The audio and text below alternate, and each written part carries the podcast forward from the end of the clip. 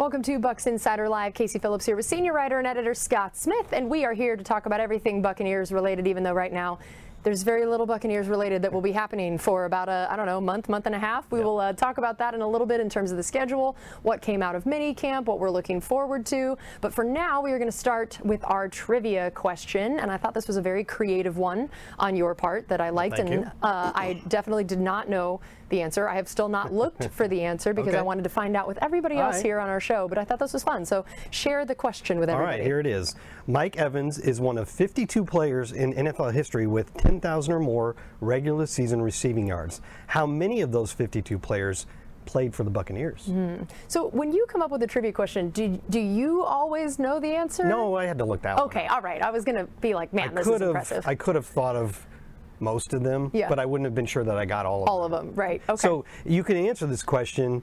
You, you know, you could try sending answers, or you could even just answer some of them that you the think people you that think are involved. So you can either even say if you don't know the number, this number of people, or you can just try to be like, all right, I think this guy right. did it, this guy did it, and we can maybe tag team the effort. So whatever way you're trying to answer it, put it underneath our Facebook live video in the comments, and we will get to the answer later on in the show, and we'll try to shout out anybody that seems like they've gotten any of it, part of it, correct. Uh, for now, like I mentioned, we're kind of in this dead time uh, around the Buccaneers facility for the most part. So tell us a little bit about the schedule right now. What's going on, what's not going on, what, what kind of is the the previous, and yeah. then the next thing we have coming up. It's there's still a little activity. It'll be less next week because you get to keep the rookies around for an extra week for uh, what is it called, rookie engagement. Mm -hmm. But it's a week of doing things. And yesterday there was a bunch of commotion out in the outside my office, and I came out and there's like 25 guys walking through the hall, and they were, what they were doing was they were introducing all the rookies to everybody in the, in the building, which was pretty cool. Yeah, I love that they do that. I think it's great, and it's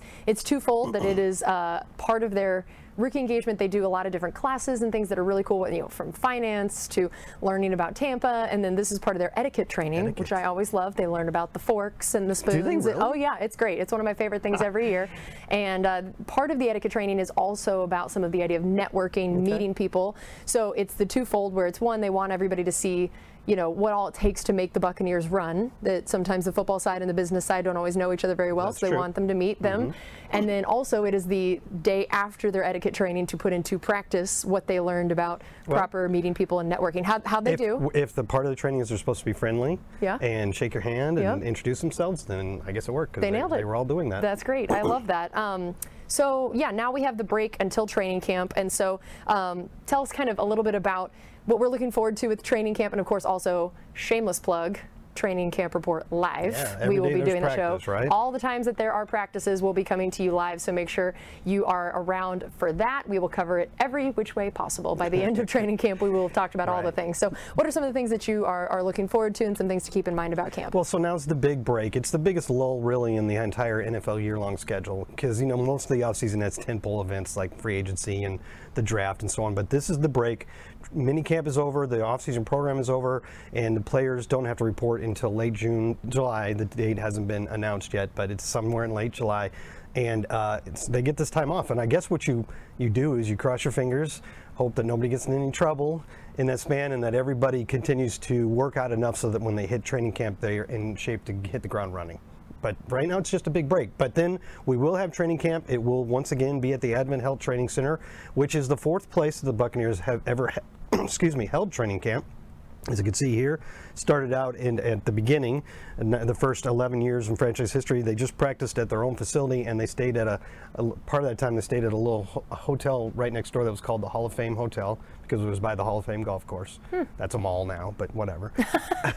and then they moved for quite some time to the University of Tampa where the players would stay in dorms. Uh, and then uh, when Jon Gruden arrived during that tenure, we, we went off to um, Orlando to practice at Disney's Wide World of Sports and stayed at the Celebration Hotel. And then in 2009, it just became obvious that, hey, we have this perfect facility with all this great stuff. We don't have to move everything. Let's just do training camp here. And really, that's become the trend all around the league. You, when I first came in the league with the Chiefs, we were we were doing training camp up in Wisconsin, and they had the Cheese League. Now, almost every team just practices at their own facility or somewhere close. That was when There's you guys took a horse and buggy. nice. yes. I love when it's live, so they can't stop me from making jokes like that. Um, yeah, that's. I think that it's going to be really fun this year for training camp. I know they have so many fun things planned for the fans, and I kind of like that we get to do it at our own facility. It's very convenient. It's very convenient and it's cool for the fans. And I love that our facility is even right by the stadium. It just kind of feels like, Mm-hmm. you know, it's it's right there and by football. And you know, back when I was with the Rams, your facility and your stadium were 30 something minutes apart. You better hope you did not forget anything because Ah. Yeah. that was not fun. um, all right, so we already have a one potential answer for the trivia question. It was just one name. All it was. Joey Galloway. That is one of them. That is one of them. Way to go, Richard. Nailed it. He and he he's I love that he sent it with a bunch of question marks like Joey Galloway, Galloway? maybe. Joey Galloway is definitely one of them. Also one of my all-time favorite players. All right. So again, we're we're looking for the rest of that trivia question because I'm going to guess the answer is more than one. It is more than More one. than more than one. So keep on uh, trucking in the comment section underneath our live video with your answers to it. Um, something I'm looking forward to in training camp is looking at this new defensive line. That this is one of the areas of the team that had a lot of change and a lot of turnover. And I know that we've gotten to. They're a hard group in the off season to see much, learn much when you're Shorts and t-shirts. yeah, there's not any Coach contact. says. All the guys in the trenches, that's the hardest thing to get any kind Yeah. of feel for.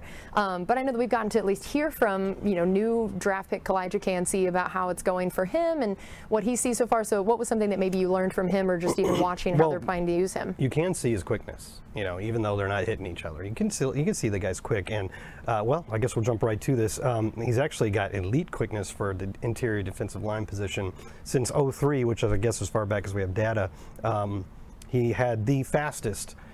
40 yard dash by a defensive tackle since 2003, and just a little bit better than fellow Pitt alum Aaron Donald. And of course, there's constantly Aaron Donald comparisons because of their size and they, where they came from and Yep. quickness. And nobody's going to saddle anybody with Hayes I the would next say, what a Donald. heavy yoke to put on Yeah. starting your career. But what what it, what you can say is that he's playing next to another really really good, a Pro Bowl defensive interior defensive lineman in Vita Vea, and he was talking the other day about how much Vita has helped him along, but also how much help he expects to, it to be to be playing next to Vita because, as we all know, he gets double teamed a lot, and uh, that obviously has always helped the edge rushers to some extent, but it should really help out.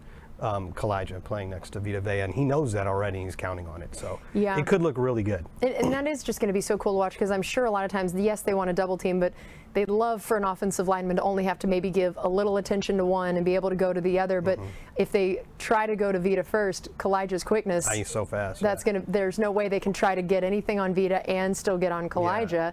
So if they try to go to Calijah first, Vita's got one-on-one for business. And he's got, for his size, he's got good quickness Right. too. But he's also got a power game. So I feel like for Vita's size, good quickness would be a 10-second 40-yard dash. The guy is so big and Yeah. yet, yeah, somehow still so quick. Nimble. Um, yeah, I think that's going to be a lot of fun to watch. And then the uh, the other one is going to be just watching a guy like Lavonte David again. That I know everyone's excited that he is back again for another year. Just one of the most um, beloved figures in this franchise, and it's so funny.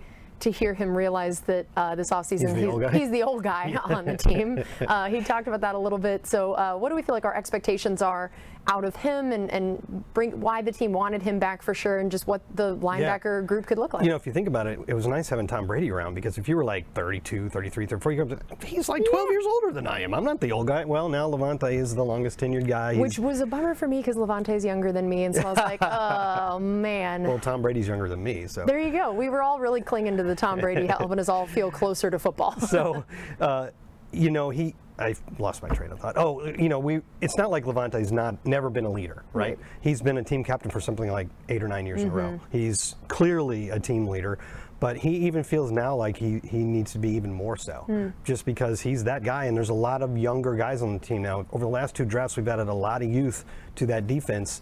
And some of them are going to be in big roles. And, and for this defense to continue to be good, which it has been for most of the last four years, some of these young guys are going to have to know what they're doing, and Lavonte is the guy that's going to help them along. So, and he also is still a very good player. I mean, last year he had a very good season, uh, and you know that was his 10th season, I believe, in the Yeah. league. 2011 season. He was a 2012 draft pick, so I guess that was his 11th, 11th, season. yeah.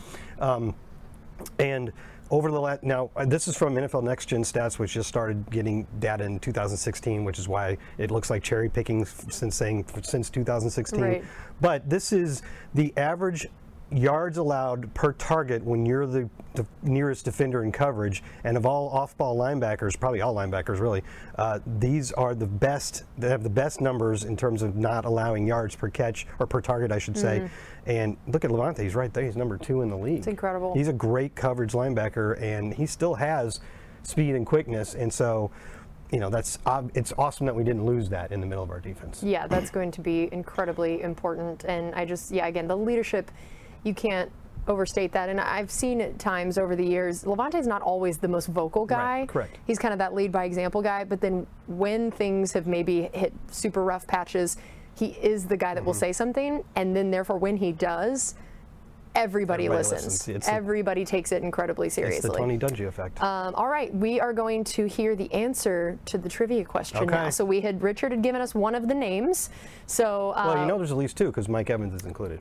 okay, so that's that's fair. So we know it's at least two. So, do, how many? Do you want to guess 52? how many it is? Five. Eight. Wow, that's Eight. amazing. It's kind of funny, and you know, there's there's a couple that barely play. Like Tim Brown's on the list. He played for us like three games. yeah. Um, so here they are. Eight players. Eight of the 52 have played for the Buccaneers, and those numbers in parentheses are where they are on the all-time list. So you have Tim Brown, who's Oh, seventh. Julio Jones. I should, and Julio Antonio Jones. Brown. I should have thought Yep, of at yep, least. they- and DeSean Jackson. Oh my gosh. Keenan McCardell, who um, was on the Super Bowl team, scored two touchdowns in the Super Bowl. You said DeSean Jackson, Joey Galloway was guest, Keyshawn Johnson, and then Mike Evans. And What's so funny about this list is when I first thought about it, Keyshawn Johnson was the first name that popped Oh, into my head, which is very funny because I was not here when he was Right. here, and yet Julio, Antonio Brown, DeSean, ones you've- the ones I was here with, did not occur to me, and I I feel like somehow I was thinking of people drafted by the Buccaneers, which is not what you said, no, and like or just people that were here like longer in their career. Something. Kevin House. Yeah. Some people would guess. Some Yeah. people guessed. Rest in peace, Vincent Jackson, but he didn't quite make it. But uh, there is, for a bonus answer, another person on that 52-man list was a Buccaneers coach, Harold Jackson in 1992 and 93. Wow. So if you want to count coaches, 9 of 52 is a pretty high percentage. That is a high percentage. I love it. That was a fun one. All right, well, thank you so much for joining us on this edition of Bucs Insider Live, and we'll be back next time.